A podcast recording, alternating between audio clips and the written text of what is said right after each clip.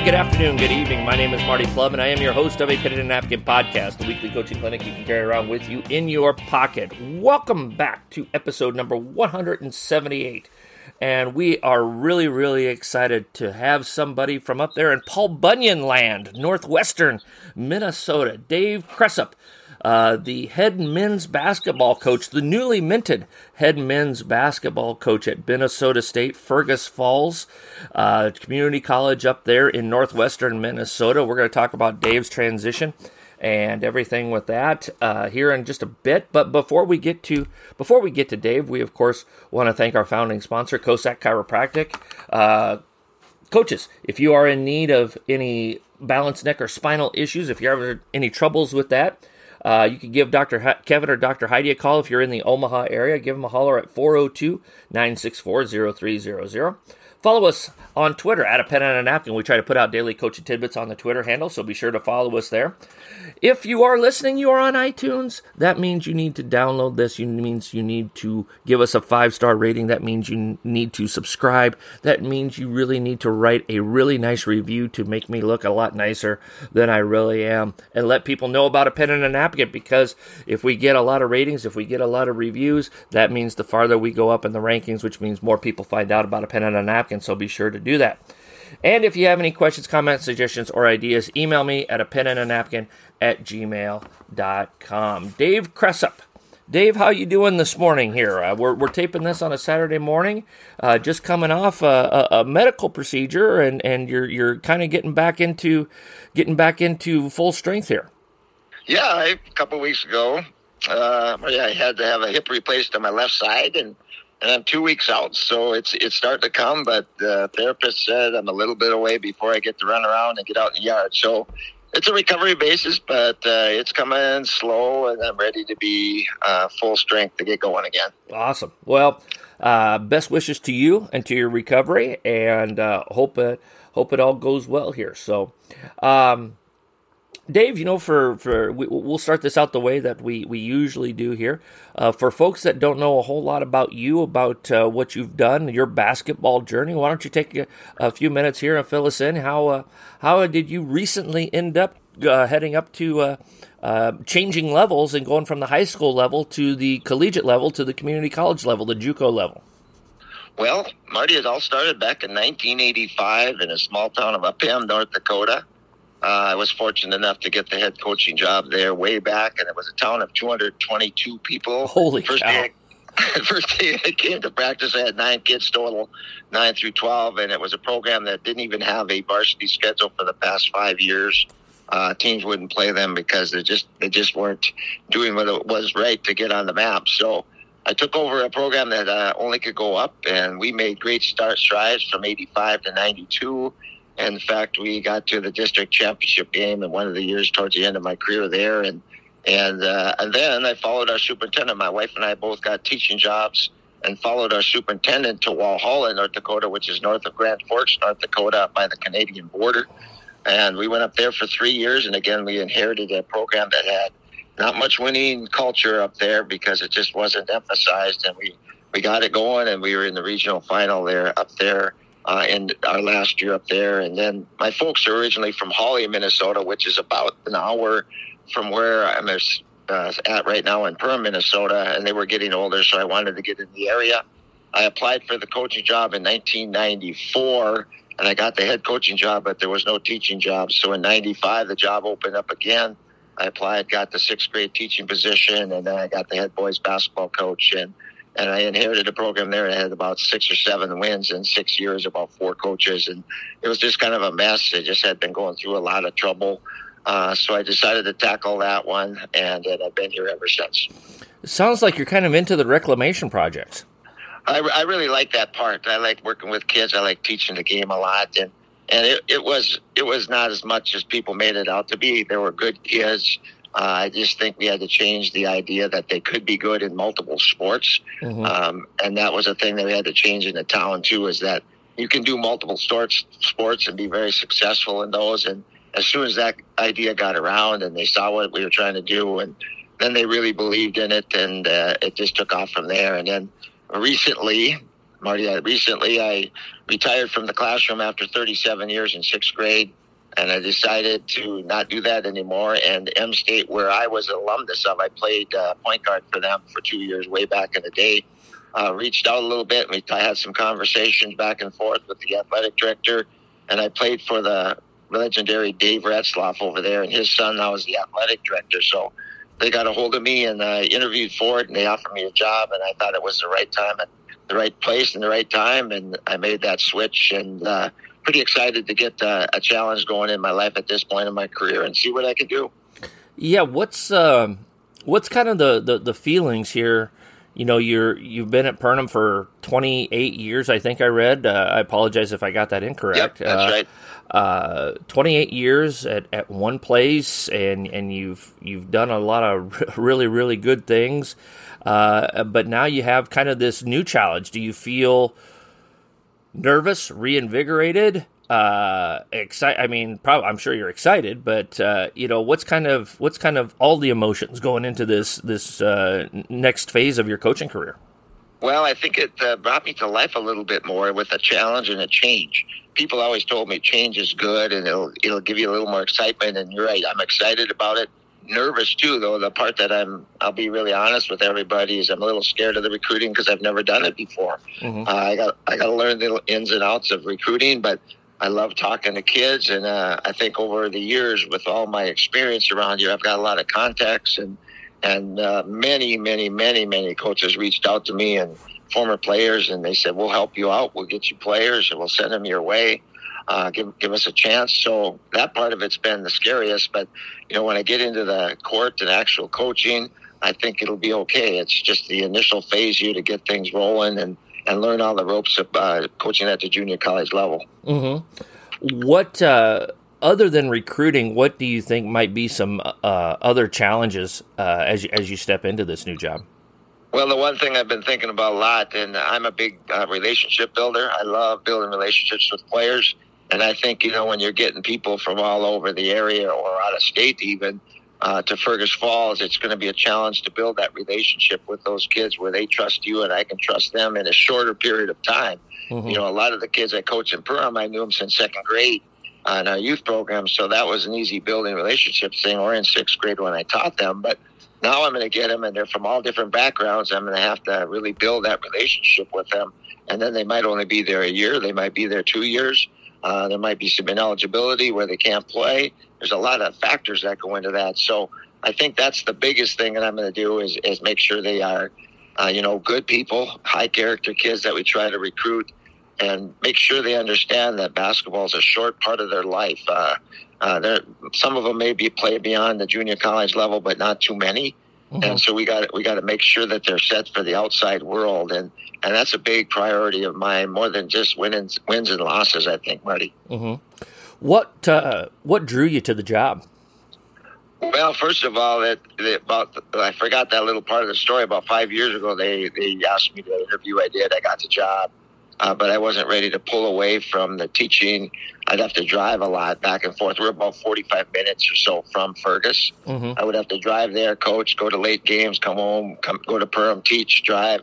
It was just an overload for me, and I couldn't I couldn't break away. And we had we had some things really going here back in those times, and, and then it was also a time I was coaching my my last son, so um, I wanted to stay with that and finish that, and and that that kind of did, but being alumnus of there really did at the end here. After I retired from the teaching part, uh, it just attracted me and it hit me at the right time, and I was ready to make the move. Gotcha. Um, six hundred wins uh, in your high school coaching career. Uh, that's that's a heck of a number, Dave. Uh, you know, kind of tell us, you know, just just coaching that long to get 600 wins. Uh, you know, what what's been kind of some of the keys that you believe to your long term success and, and and just staying in the game that long to to achieve such a number? Well, one is a passion that I have for the game. I've never lost that, uh, Marty. Over 37 years, I've never lost that love and passion, or where I felt burned out. Uh, yeah, tired, but not burned out. But I think the key to it is that I started youth programs. I mean, every program I got into, I started right away in the youth programs and built those up. Because a little story when I first started here, we'd have probably eight or nine kids in third grade, eight or nine in fourth grade. Now this year we had 35 and 36 wow. at Perham in the youth program in third and fourth grade, which is a lot for our school size of about 100 kids a class. So we had a lot, a lot of, lot, a lot of kids playing basketball at this time, and and so I think that really blossomed because I knew we were going to probably be pretty good every year. I didn't know if we could be a, you know, a section contender or go to state or anything like that. But uh, that that longevity helped of building that youth program, knowing, hey, we got something special here. I got something to look forward to, and a, and a new group always brought new things. You know, I've watched uh, a lot of programs over the years. They get a class of two or three together that are pretty good for a couple years, but the youth program wasn't quite there, and and that would be a little tougher for me because I always wanted to be involved because I'd always go to youth practices just about every week, uh, different levels every week, and be actively involved in that. Mm-hmm. Um, you, you were speaking of, you know, a few years ago, you got offered the job at Fergus Falls, but you turned it down uh, for for a variety of different reasons. But one of the reasons that you stated was you had things going really well, and uh, one of the things that I read about you as, as I was getting ready for today was uh, you had a great team in 2019 2020. You were undefeated going into the state tournament, and then the world shuts down literally. You know literally the world yes, shuts down. uh, and and here you're i mean you're having this dream season. Everything is is falling into place. I mean i'm guessing you would have had a great chance uh, of bringing home a state championship and you are denied. I mean you, you know everybody was denied but it, it had to sting especially hard for you and those kids with being undefeated and, and feeling very, very good about everything that you had done. And you had built this up to reach this crescendo point, and this virus takes everything away.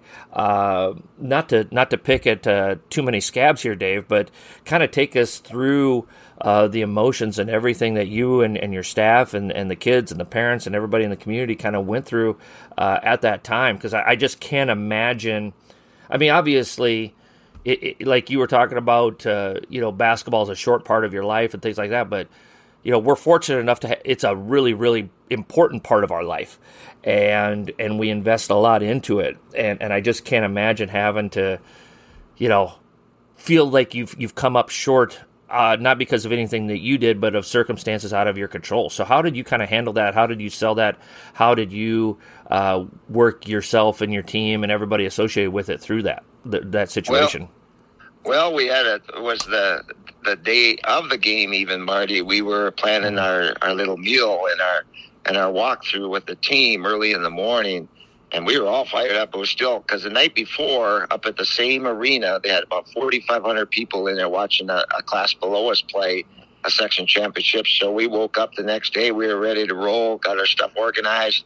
Then about ten thirty in the morning our AD came down. He says, uh, Coach Cresap, you got to come down. I've got some news for you. Uh, they pulled the plug. The season is over. And I just, my heart I just about dropped. And the worst part of it, Marty, right away in my mind, I said, I got to meet with these guys. Yeah. These seniors that have put their heart and soul into our program, stuck with me in our program for that many years. I've got to walk into a room and tell them that it's over. So what we did is we, the AD and the superintendent were really, really good. And, and they walked, we got the room and we walked in and I, I already saw the tears just flowing in the room. Mm-hmm. So they must have got word through social media or something there that things were going to be over. So I walked in and I did my best. I broke down just like them and I uh, hugged the seniors, thanked them for everything I had. And uh, it was uh, kind of a tough day all overall. And it still lingers even today. When you talk to those guys, it still lingers today. But I told them, I keep telling them, they can't take 28 0 away from you. Mm-hmm. It was a special team. We had, I would call two guys that Marty were really, really good and we had about six or seven players that knew their role. They did their role to oh, to perfection, and not athletic, but just got the job done. So we achieved a ton with that team, and we had a nice chance to to get, go against a really really good Fergus Falls team in a probably the biggest crowd that's ever been in that, that arena for many years, and it was all pulled away from us within 25, 30 minutes uh, I, I could just I could still hear the pain in your voice, Dave, telling that story. Uh, I mean that, that, I just man, I, I that that that would be a tough one to swallow. I'm sure you handled it with as, as much class and dignity as you could, but like you said, having to, to look at those kids and, and tell them that and, and talk talk them talk to them about it. Um, that that just had to be a, a gut, the gut punch of all basketball gut punches, um, and yeah, it would have been exciting. Would have been exciting. So oh, it would have been a, a rocking gymnasium, and uh, they had a big kid about six eleven that we would have to deal with, and it was just such a fun challenge. And they see they're usually in the class above us, and they came down and in our, into our class, so it would have been something special. But uh, our community rallied, and they they had banners. It was really something special they did with all that that group of kids did. Well, here's what you do. You you program a, a, a, video game. You you program a bunch of AI players into like NBA 2K23 or something like that, and you play it out that way, and then, and then you figure out who, who's going to win it. How about that? Yeah, they want, you know, I tell you the story. What they wanted to do is they wanted to go meet out at uh, Fergus wanted to go meet out at a playground or you know outdoor court and play it because we could go outside and play, but uh, that didn't come to a attrition. So we we just uh, both uh, claimed the section title, and the section was good about it. So we each got a nice uh, a nice trophy to remember it by. Uh, a pen and a napkin university videos are just another way that a pen and a napkin can help you become a better coach. Our university video library is constantly expanding with topics ranging from interviewing for a job to full court defense to 25 universal truths about coaching. Our university videos will help you round out your skill set as a coach and help you hone your craft. Videos are $10 a piece, with bundling options available. To order, you can DM me on Twitter, send me an email at a pen and a napkin at gmail.com, or order from our website, a pen and a napkin.com. Be sure to check out the A Pen and a Napkin video library. Uh, Dave, I'm always fascinated. Uh, you also did some uh, tennis, coaching of tennis. And, yep. and and I'm always fascinated to talk a little bit to coaches who obviously basketball is is team dependent. Uh, it is you know maybe other than football the most team dependent sport of any sport that we have, and uh, but you also spend a lot of time coaching an individualized sport. At the most, you have a partner with you out there and and so I, I, always like picking the brains of coaches who who live in both worlds this very individualized sport uh, and and then the the team oriented sport. Uh, so tell us a little bit you know does your philosophy or did your philosophy change at all uh, through you know, coaching basketball, coaching tennis? Uh, how were the sports the same as as far as you coached them? How were they different? You know, so forth and so on. Just kind of if you if you could uh, indulge us here and kind of let's let's dive into a little tennis here and a little serve and volley action and and talk to us a little bit about your experiences there. Well, how that all came about is really a, a neat story, and uh, I played one year uh, junior college tennis at Fergus Falls when I was there too, and and that went on my resume. So when I got hired here, they saw that on my resume and they said, "Would you start a boys tennis program here in '95?"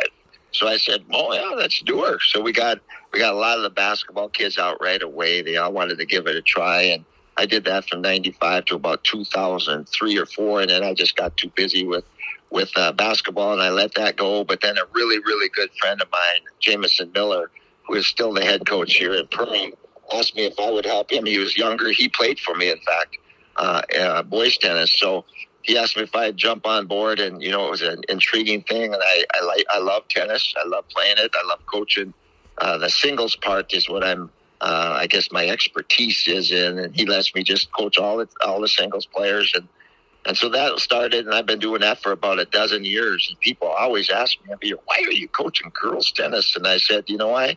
One reason is building relationship with people I don't even ever get to meet most of the time in school. Mm-hmm. So there were a lot of girls I had never known before came out for tennis, and I got to build that relationship with them, teach them the game of tennis the best I could. And it's just been a, a, a blessing to work for Jameson all these years and and to see what we've done with this program and the success we've had is immense, Marty. We just can't get over the hump. We we've been in six uh, section finals to go to state. This team that is a powerhouse always beats us. So we've come a long ways from one win our first year to 16, 17 match wins in in 12 years. So it's just fun to see the success. Not only that, but see the smiles on the girls' faces, and then have to deal with the the female side of athletics is is a little bit different for me too because you have to treat them just a little bit different. Uh, they have a little more sensitivity to them, and uh, I do that. And it's just been a just an honor to be coaching in that program. Mm-hmm. How how do you uh, sell some of the team aspects of basketball to your tennis players, and how do you uh, how have you taken coaching the individual in tennis and bring it to coaching the individuals in on your basketball teams? Well, we, we for sure, you know, it's no different in every sport. The fundamentals of tennis is the same type of thing of fundamentals in basketball. We we really sell our program with that because we say that the footwork in tennis will translate to a good basketball player, and the basketball player's footwork will translate right onto the tennis court. But what I try to emphasize as far as the team goes is sometimes you might be the number one singles player for me. You might have to go out there against one of the best in the state and may not win, but our team still wins because a lot of times in tennis, if they lose a match, they feel like they've lost it as a team. And so we really try to emphasize to them that, that every spot's important. You might have to drop down to a two doubles with some other partner to mm-hmm. make our team better. You know, we always want to emphasize that team part, even though a lot of that uh, tennis is singles and doubles. There, there's a lot of team aspect to get you some wins. And and get them to buy into that again, that role play that they need for tennis as well as basketball. Mm-hmm. Um, excuse me, I swallowed funny there. That's all right. Uh, um, you uh, you've run a lot of team camps up there at Perham, and you know we're getting into team camp season, and you know you've you've been really successful in in running a lot of big team camps and and bringing people in and, and having those go, go off pretty successfully. Uh, you know, we're you know for folks that are thinking about running a team camp, maybe they weren't able to. Maybe they're trying to get one off the ground, but they can't get it going or whatever it may be. Uh, just tell us a little bit about your team camp philosophy what you've done or uh, to to to bring in a lot of teams uh, to make it run smoothly. You know, what are some non-negotiables? What are some things you have to have in order to have a really good team camp and and to bring people in year after year after year to make sure that they run well? Well, we started, uh, Marty. We start that always having like a youth, almost call it a youth team camp or a youth tournament. That's usually anywhere from sixty to ninety teams we bring in from all over the state of Minnesota. They come from a long ways away. Uh, so we get them into our facilities first, and we we try to run a class act program because our community gets so involved with, you know, you got to have ticket takers, concessions. Uh, you need referees that have to ref lots and lots of games throughout a day or two days, whatever we run. So um, we started that, Marty, way back, and, and, then we built it into the seventh through ninth grade level, and now we've gone to uh, varsity and JV levels. In the summertime, uh, we started out with maybe four teams, and now we're up to 16 to 20 uh, varsity teams coming in, and we usually cap it at that or keep the JV about six to eight teams and, and run a couple pools of that. But they come in and we, we really try to sell our facilities. Our facilities are just amazing. And once they get into our building, uh, I, I'll be honest, we've had many, many, many years of repeat teams coming back in both the varsity, JV, ninth grade, all the way down to our second grade. So um, I think we saw it that way, but without the support of the community, without the support of our, our backcourt club, without the support of my coaching staff, uh, which I want to elaborate on here in a little bit, how important they are to me is is uh, very beneficial. And then the, the organizations that come in as referees to run this thing, uh, I just uh, tell them we got this many games, can you cover this many courts? And and I've known them quite well, so they do it for me. I, I think they're just really uh, loyal to me, so they keep coming back. Mm-hmm. If there's anything that, like, if you had to prioritize, everything's important when you run a good tournament. Don't get me wrong, everything's uh, really, really important. But if you had to prioritize, if if somebody's listening to this and they're saying, "Hey, next summer we want to put together a great tournament or this winter we want to put together a great youth tournament what are the one or two top things in, in your estimation and your experiences uh, where everything needs to start at maybe one or two things off the floor maybe one or two things on the floor that you need to have to make it run really really well Okay, number one would be limit the number of uh, hours in between games. That's the first thing I do. I wouldn't have a team come in at eight o'clock and then have to play till two o'clock. Uh, that turns teams away right away. The most we usually try to do is one or two hours in between get them in and out. So if they're traveling from afar, they can get back home. That's that that'd be number one. And then two, hire good officials. Pay them, pay them for their their job, and mm-hmm. give them a little extra money to make sure you get quality officials. And I feel we've done a really good job of that. We have great officials around here that have been very good. And then the other part, we've been good at our scheduling but then I guess number three would fall and have a good concession stand. But people do comment about that more than any than more people would think. Uh, they like a good concession stand at these events, and and we try to do that. Mm-hmm. Yeah, don't mess with a concession stand. You know, you got to have that, that. You got to have that concession stand rolling. So, I, I, I always, I agree with you. I think the number one thing for for me, um, is making sure that you have quality officials because if you if you can't have good game flow whether that's making sure you're not calling a thousand travels at a second or third grade level or you're not letting it get too physical uh, where kids are getting hurt at a varsity level or they can't handle the, the, the speed of the game or whatever it may be. Uh, I, I think those officials are so vitally, vitally important. And if you need to pay an extra five bucks a game for officials to come in and, and make sure that you have quality officials, that is more than worth it because you know just as well as I do, Dave, word starts getting around. And if you try to pull off of an event and it's not a quality event, people aren't going to come back and they're going to tell other people, man, going to, to Perham just – that that clown Dave Cresap, he that that place was just a mess. We're never going back there. I mean, there, there's there's truth to that, yeah, not there? true. Yeah, very true, very true. I I agree with you 100 percent on that. That's why we take pride and um, get guys that will run up and down the floor, uh, keep a flow to the game, but get under control.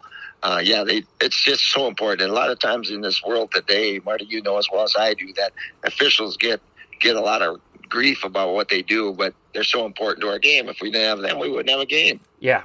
Well, and, and I think the, it goes the other way as well. If you have some Yahoo that starts acting like a knucklehead, um, you go you say hey we're, we're not going to have that here at Perham you're you're you're going to treat these these folks uh, these guys and gals very very well and, and we're not going to climb all over officials over every little knickknack thing you know I, I think that's important to defend the officials as well to make sure that good officials stay at your camp don't you think yeah, oh yeah, we do that a lot. If I get a complaint about uh, fans getting on them, I'll go deal, deal with it right away. And we haven't had to remove too many, but we've had to remind them uh, why they're there. They're there to watch the game and support their kids and, and not uh, officiate the game. So we've done that a few times, but it's it's been pretty good overall, I'd say. Mm-hmm.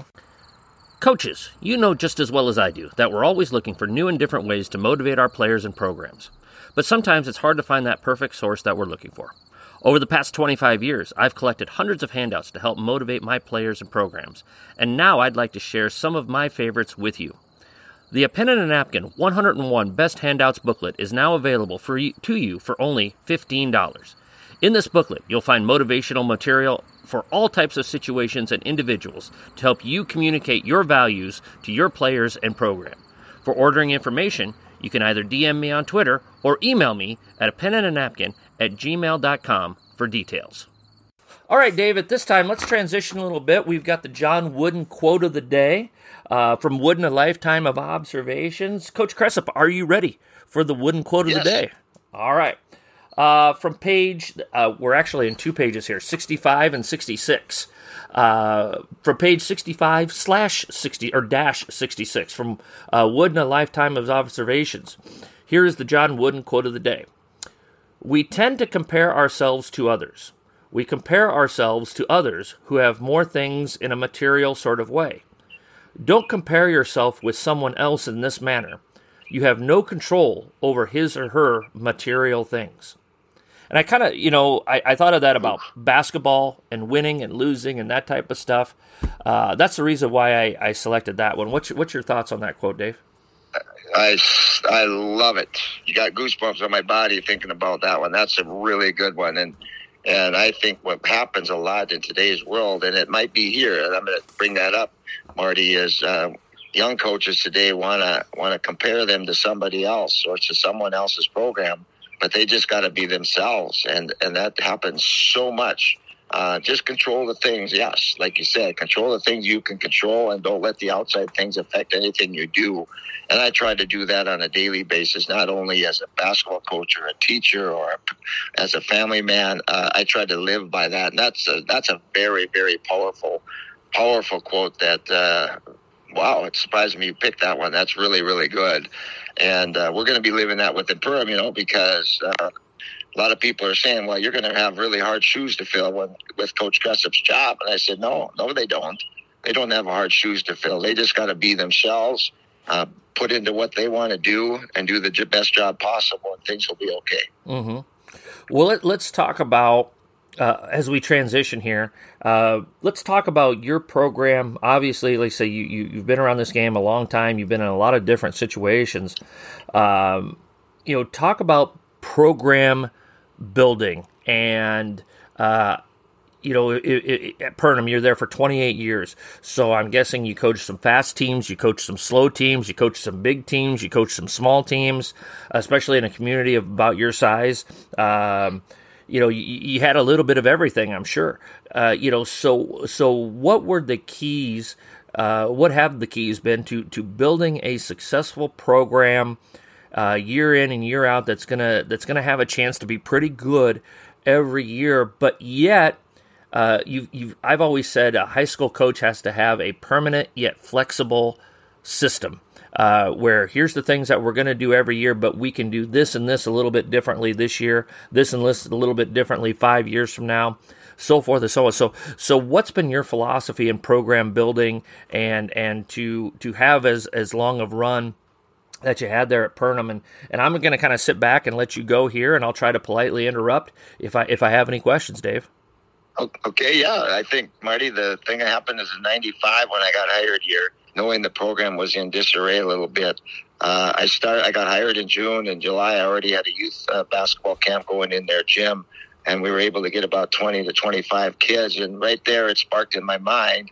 I thought, you know what? This is the only way this is going to happen is if I get myself into a, a, youth program built and started and really build this from ground up and and that's where we started so we went and first uh, first couple years there we started our what we call our jacket buddies program which is a program through it was k through six for a, long time where we'd bring the kids in on uh, three or four saturdays during the season have all the players there get them in control of certain things and certain uh, groups and run different drills with them and make it fun and grab their attention and, and make sure they understand the game is going to be fun for them. So we've done that since way back in the 90s. And then I decided I had to get this uh, off season basketball going and in school program going. So we started an in school program for grades three through six, which we ran from uh, October 15th about until Christmas and we would get all our youth coaches hired and, and, bring them in and they'd have two or three nice skill development practices a week with each grade level. And uh, and then after that was over at christmas we started our off-season traveling basketball right away and got them into uh, tournaments at uh, different levels. So at second grade we might play one or two. Third grade we might be three or four and so on to build up through. Mm-hmm. Uh, and then we had a seventh and eighth grade fall league that i started after they were done with fall football uh, we started a fall basketball league with the surrounding towns here, and also a fifth and sixth grade traveling league that uh, we put together uh, with surrounding teams around here. Uh, so we had a lot, lot of opportunities from so them. So we were actually teaching the game fundamentally, not playing too much. I think uh, you have to really, really stay on the fundamentals first, and then you can go out and play your games and put them together and not overdo both. Uh, but they played a lot, had a chance to do many things, and it wasn't a mandatory thing. They had the option to do it. Uh, we kept the price really low. Uh, and then we built our summer program for our varsity and our JVs and stuff around that, and ran a set. We run a seventh and eighth grade program in the in the really really in the in the summer for uh, three weeks. We run that, and then we have a nine through twelve league that I started up uh, quite a few years ago. A traveling league around here, anywhere from fourteen to twenty teams, and we play that for six weeks in the summer and then we go to about uh, we used to go to about six to eighteen camps, uh, including the one that we host here, and so they had a lot of opportunities to go. But the foundation, Marty, I'm going to be really honest to shorten this down for you, is youth building is the key to any program. Uh, if you have a solid youth program and the head coach and the assistant coaches are all actively involved, and then you get your seventh and eighth actively involved and buying in, and then the fifth and sixth, and so on down the line, uh, the program really takes over itself. It's just that then you have to keep the passion and the energy going, and and everything kind of flows itself. Mm-hmm. Uh, at the high school level, Dave, you know, what did you implement or what do you the, some key things that you implemented at the high school level uh, after all of that youth development? Like uh, were you telling your youth coaches hey we're going to play all man to man or we're going to do this that's going to help lead up into the high school program? Was there anything like that? How how uh, i hate to use the word word uh, how, how controlling were you? How how uh, controlling is a bad word but uh, how how organized were you from the top down? Did you give your youth coaches a lot of freedom, or did you say kind of do whatever you'd like to do, or was it a little bit of both? You know, how did you manage that? Well, two through two through six, I let them be them. Mm-hmm. The coaches, I just give them a foundation of drills. I'd like to footwork drills, shooting drills, you know, those. So uh, I was pretty loose going with them. I, I observed the practices, like I said earlier, quite a bit, so I got to watch. But there were, of course, six or eight drills that I wanted them to do early in their practice. It took about 30 minutes. Uh, I really enforced that a little bit. But then that last hour, hour and 15 minutes, they could do basically anything they want. They want to run five out motion. Uh, they want to run four out, one in motion. I didn't really care because they had to teach the kids how to play.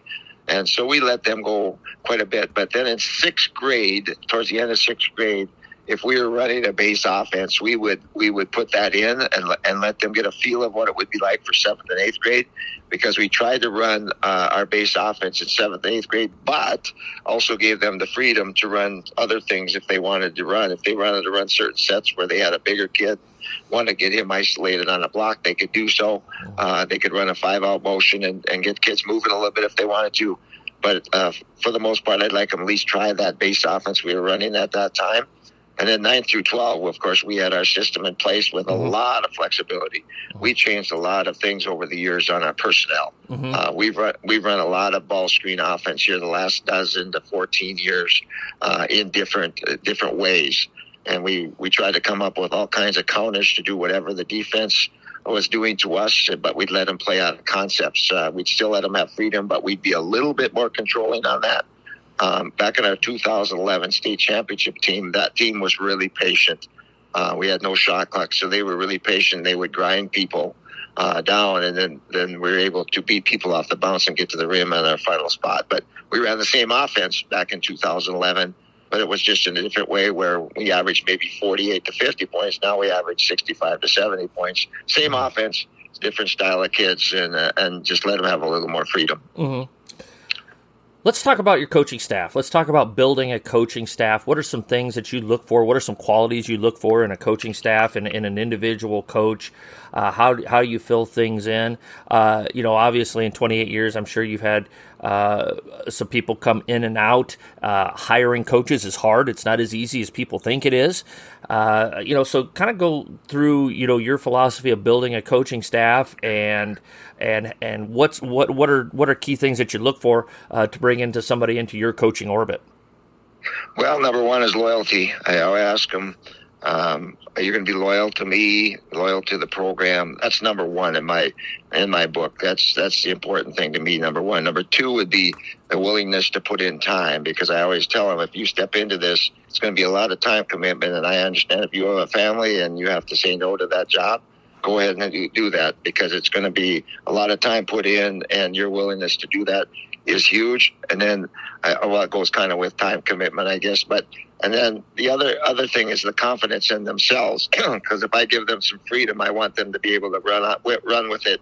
And I'm really good, I think, at delegating and letting some of my assistants have uh, special duties that they can really take pride in, and the kids can hear their voice and and do the things they want. So those would be the top three. But uh, the thing about my staff is uh, it's weird is I had a guy just retire of 23 years with me. I had a guy just retire of 20 years with me.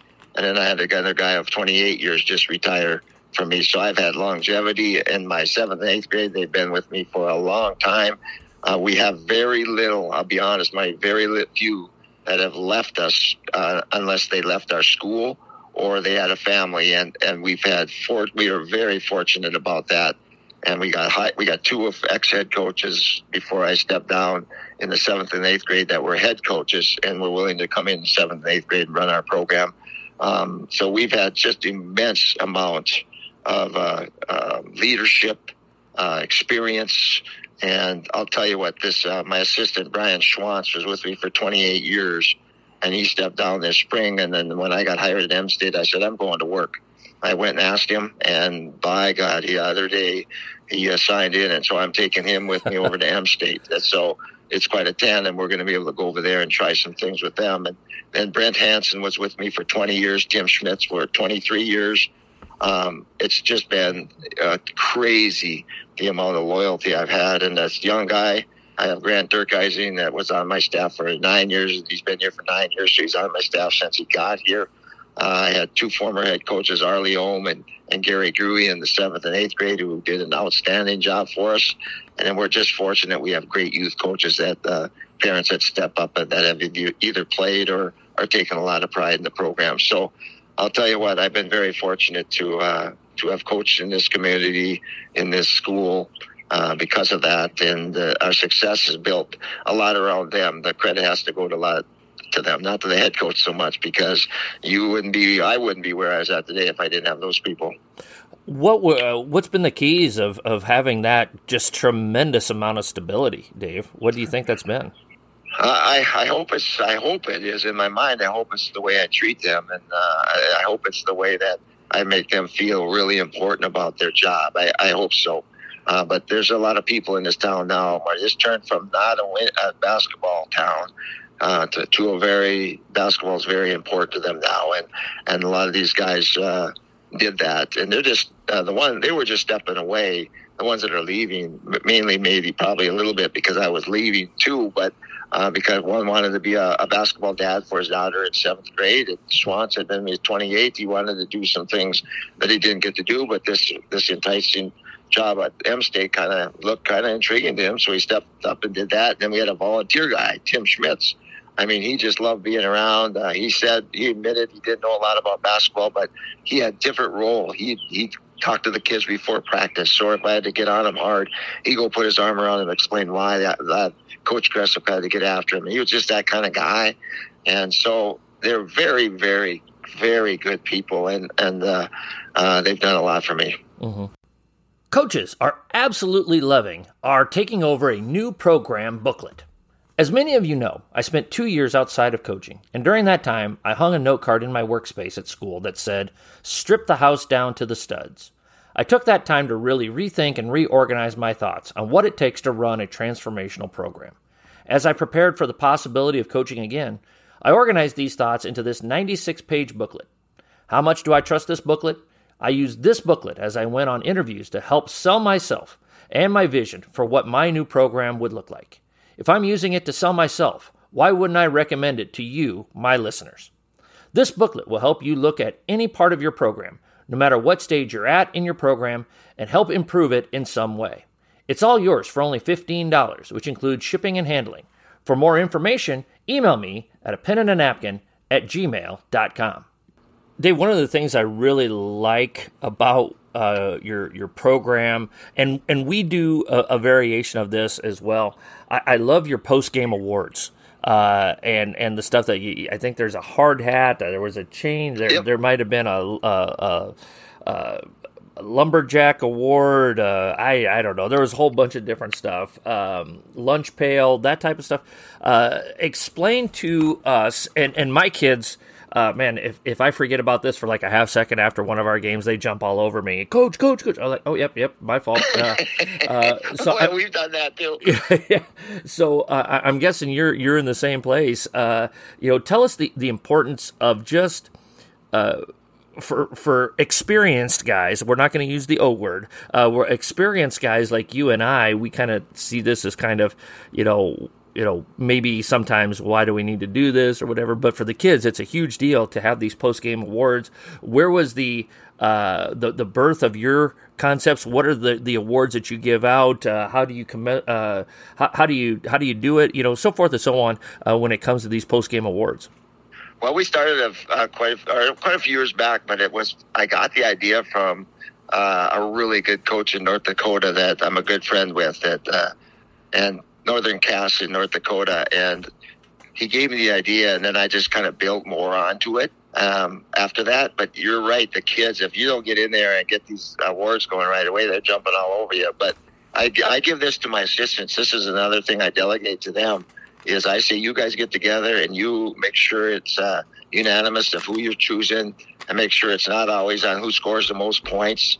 I don't want all that. I, I want things that they did, the intangible things of diving on the floor, maybe when they get the hard hat award. Uh, just little things that every kid knows. I've got a chance at this. And uh, earlier this year, we gave it to the probably our 15th man on the bench, mm-hmm. uh, just because of his actions on the bench during the game, his cheering, team camaraderie. So we kept it really open and, and made it a lot of fun. We and then we take them out on our floor take a picture after the game, and then we then we display it on Twitter, and and boy, oh boy, did that take a you know. Sometimes you only average ten or fifteen likes on the Twitter. We we got quite a few likes every game after that, uh, and then I got a lot of questions from other coaches about it too. Mm-hmm. So, so what are what are the awards that you have? Uh, what what are they? You know, what are the categories for it? So forth and so on.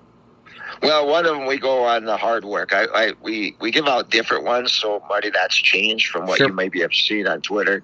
But we give off one for the outstanding, always the chairman of the boards, uh, the guy that really was relentless on the boards. And it doesn't always mean the guy with the most award or most rebounds. Sometimes it's a guy that just went after and got a key rebound late in the game or something like that. Uh, charges taken. Uh, we, we really emphasize the, the charge chain. And that one we uh, instituted a couple of years ago, and they really like that. And so if we have multiple kids take charge chain, we'll take them with all three. Uh, so we had that. The hard hat award is for all those little things, the loose balls diving on the floor. Could be a charge in there too if you you wanted to. Uh, like you called it, the lunch pail. That that one includes everything. We could throw that into a category of scoring points, rebounding, defending the, their best player, uh, anything in that lines, and and so that's kind of where we we were this year with all of that. And mm-hmm. I, I'm trying to think. I'm I'm going to institute a little bit even at the college level now. I'm to go into the superhero uh, figurines. And okay. I got some good. I got some good ideas about those too. That they get to keep these uh, seven or eight inch uh, superhero figurines in their lockers for the week if they reach one of these goals. And I haven't quite ironed it all yet. Oh, yeah, but I'm going to have something in place when I get over there too. Perfect. Uh, Dave, I know you got to get running. Uh, let's let's let's end with this um, networking and the importance of of networking, the importance of connections. Uh, just kind of talk to us. Uh, you know, why has that been so important? You know, now networking is a huge part of your job because you got to talk to other coaches to bring in other kids, uh, to bring in their kids to to your school and to find out, hey, you know, how's Jimmy's jump shot or how's you know how's how's Billy? Is he athletic enough to play at this level? You know, so forth and so on. So uh, tell us, uh, you know, what you've learned about networking over the years, how to build a good network, what are the keys to building a good network, and, and everything that goes into uh, that process. Well, it's it's been really really good for me because I've been doing this so long, that I have built some good networking and some good coaching uh, friends. And I started in North Dakota, way out in western North Dakota. So I built a good base of people I know out there, and a lot of them are still around there or have retired but still live out there. So I've already been in touch with all of those people out there. Then I moved to more of the north north of Grand Forks in Walhalla I uh, met a lot of people up there. In fact, I talked to one of my former assistants up in there the other day, and, and he's going to be the kind of the recruiting coordinator per se up in that area and give me names of kids he can, you know, because it's a long ways for me to to travel. But he's going to give me some names up there, and then I'll tell you what: if you've never been associated with Minnesota basketball, Marty, uh, the coaches in this state are just simply amazing.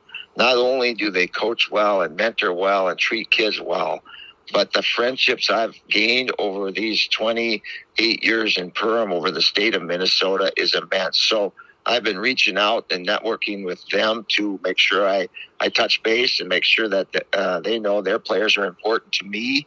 uh, and just the, the friendships I've gained over the years will get, I think, I feel right now will give me a good advantage of getting at least some names of kids. Then it's my my job to sell the program and sell where M State is at this time. But I, I can't tell you how important that is. And and again, the friendships is the biggest thing, and and then uh, building that friendship and going from there. Mm-hmm. And and I think a big part of that is just being genuine, don't you think? Yeah, yeah, you got to be true and genuine to them. But you know, all the I'd say the oh man, I couldn't even give, put a number on how many good friends I have in Minnesota over over the coaching ranks. Uh, uh, but being honest with them, I think that's that's really really one of the key things, and and know that uh, their their program is as important to, to as yours, and uh, make sure that you commend them on the job they're doing and reaching out and staying in touch. Those are all important things, and I've been doing that on a on a weekly basis with the guys around here. Mm-hmm. Dave, awesome stuff. I know, I, I, know you, you got a lot of stuff going on this morning, uh, and and you're and you're working through the, the recovery, and and uh, you got to get out here in just a just a minute. So uh, I really really want to thank you for your time.